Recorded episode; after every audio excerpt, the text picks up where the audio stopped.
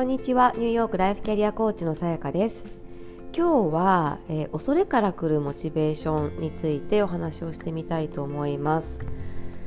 えー、っと恐れとか不安とか心配とか、まあ、そういった少し、あのー、自分を信じられていないとか、えー、っとリスクが怖いこうなるのが怖いみたいなところから来るモチベーションっていうのってあるじゃないですか。例えばあのーなんだろういいがいい学校に入りたいとかあのいい成績を取りたいとかいい評価を取りたいっていうのも、えーとまあ、これは混ざっているケースもあるとは思うんですけれども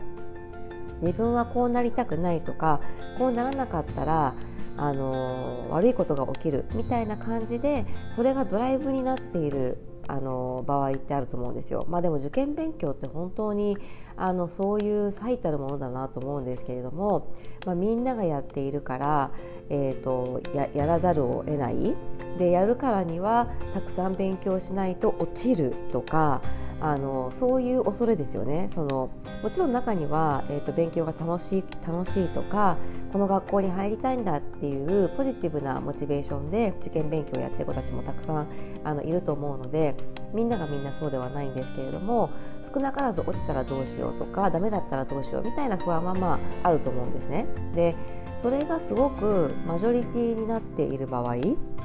とにかく、えーとなんだろうそこそこのところに入らないと私の人生終わりだとかなんかこうなんていうでしょう自分の中から出てくるパッションじゃないところでかつそれがあの未来に起きうるリスクを、えー、怖がって、えー、出てくるモチベーションっていうのは、えーと、その先にはですね、まあ、もしかしたらある種、えーといわゆるまあかっこ成功。でなんでかっこっていうかというとその自分にとっての成功ではなくって、えーと、今自分がいる、えー、環境、えー、親なのか友達なのか、えーと、わからないですけれども周りにいる人を含めての正解がそれだから、まあ、そういった意味での成功を、えーと手に入れる可能性はあるんですね。あるんですけれどもそれを重ねていった先にはえー、自分の幸せがあるわけではないっていうことです。はい、ちょっとなんか前置きでもないんですけど、まあ、長くなったというか、まあ、結論なんですけれどもそれが、うん、っていうふうなことがあってでそれって多分多くの人がそういう部分あるんじゃないかなって思ったんですよね。で私も、えーとまあ、結果として今全てが良かったと思っているしそういう時期があったことも私にとっては今あのコーチになるっていう意味ですごく意味があったことだと思うので結果的にはあの全部良くて何も無駄はないと思うんですけれども。あの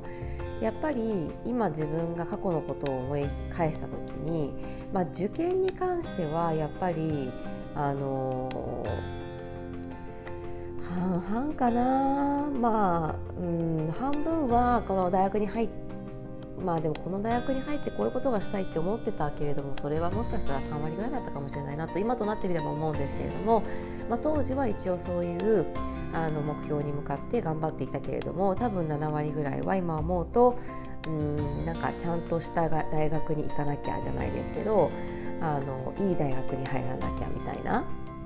うん、なんかそういう気持ちがやっぱり強かったんじゃないかなって今思うと思います。で別にそれ自体が悪いわけではないんですよね。それ自体は悪いわけではないんだけれどもそこばっかりでずっと来てしまうと,、えーと、本来自分はどうなりたかったっけっていうのがえーと、毎回横に置かれてしまっている感じになるんですよね。だから結局いろいろとこうアチーブして達成してきたけれども私ここまで来たけどこの先どうしたいんだっけ？みたいななんか本当は人生どうしてたいんだしてたかったんだっけとかあの思い始めるわけですよね。うん、じゃあ結局あのぐるっと一周回るという表現をするのか遠回りをするという表現をするのか、まあ、いろんな経験をするっていう表現をするのかわからないですけれども結局それも正解でいいと思うんですよ。うん、だけど多分あの一番理想的なのはもっと早い段階で自分の幸せなこと自分にとって幸せなことをだったり好きなことっていうのを追求できて、えーと、好きなことで、えーと人の役に立てていてえーと、かつそれでやりたいことができているっていう状態が長く続けば続くほどそれって、まあ、理想的ですよね。理想的だし、えーと、ずっと続けていれば貢献できる、まあ、影響範囲なのか人数なのかっていうのもやっぱり増えていくわけなんですよ。だからやっぱりまあこれはなかなか難しいとは思うんですけれども最高のシナリオとしては人たち人々がみんな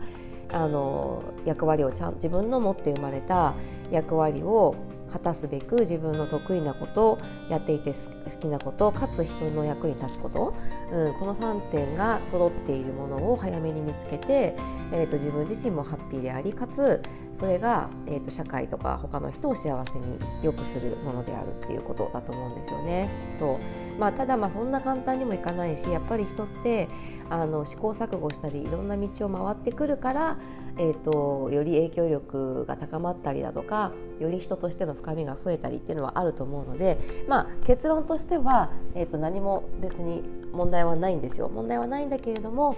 あのある程度の経験を経ていたらもう30代40代ぐらいとかになってくるともちろんこの先いろんな経験もしていくと思うんですよ。だけど今までみたいなその周りとかえーと、社会がこう求めている姿だったり成功を追求していくことにあのエネルギーと時間を使うのではなくって今までこう経験して学んできたことを使ってかつ自分の得意なフィールドで、えーと、自分がやっていて楽しくてやりがいを感じられて人にも貢献できることっていうのを見つけてそれを今後の人生で、えーと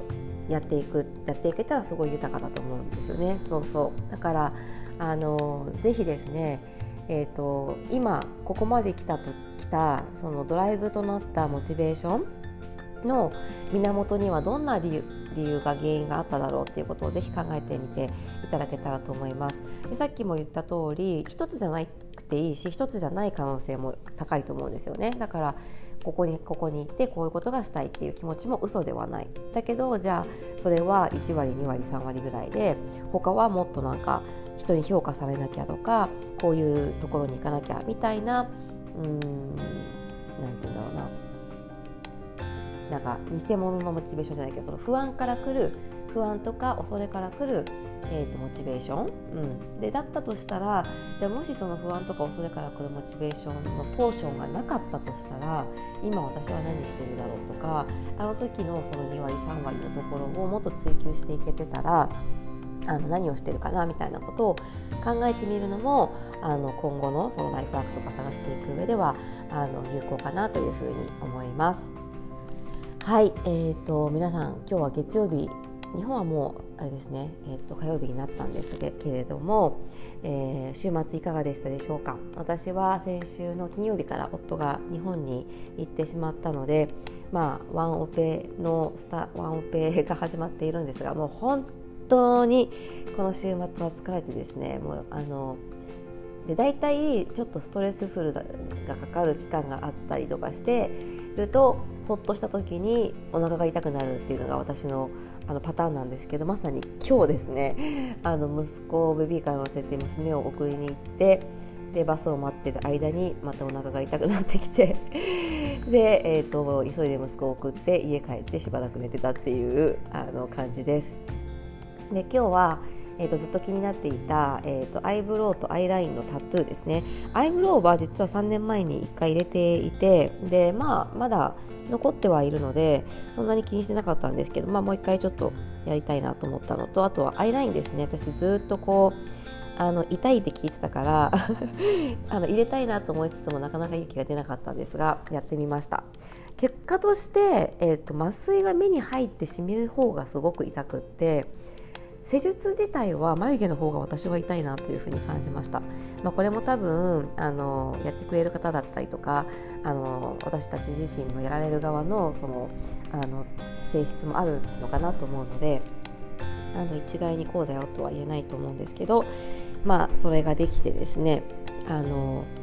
今お昼食べてちょっとほっと一息しながらポッドキャストを撮ってみました。えーと、午後はですねちょっと今日ゆっくりしようかなと思ってるんですがあのお天気がいいのでなんか最近新しくできた、えーと、ずっとブルックリンにあるあのスーパーがあるんですね。でそれが、えーと、マンハッタンにもできたということでなんかそこのお魚コーナーがお刺身とかってすごい充実してるみたいなのでちょっと,、えーと、見に行ってこようかなと思います。はいそれではですね今日も最後まで聞いてくださってありがとうございました。今週1週間、えーと、また、えー、豊かに、えー、できるだけリラックスして、えーと過ごせたらなと思っています。それではまた明日お会いしましょう。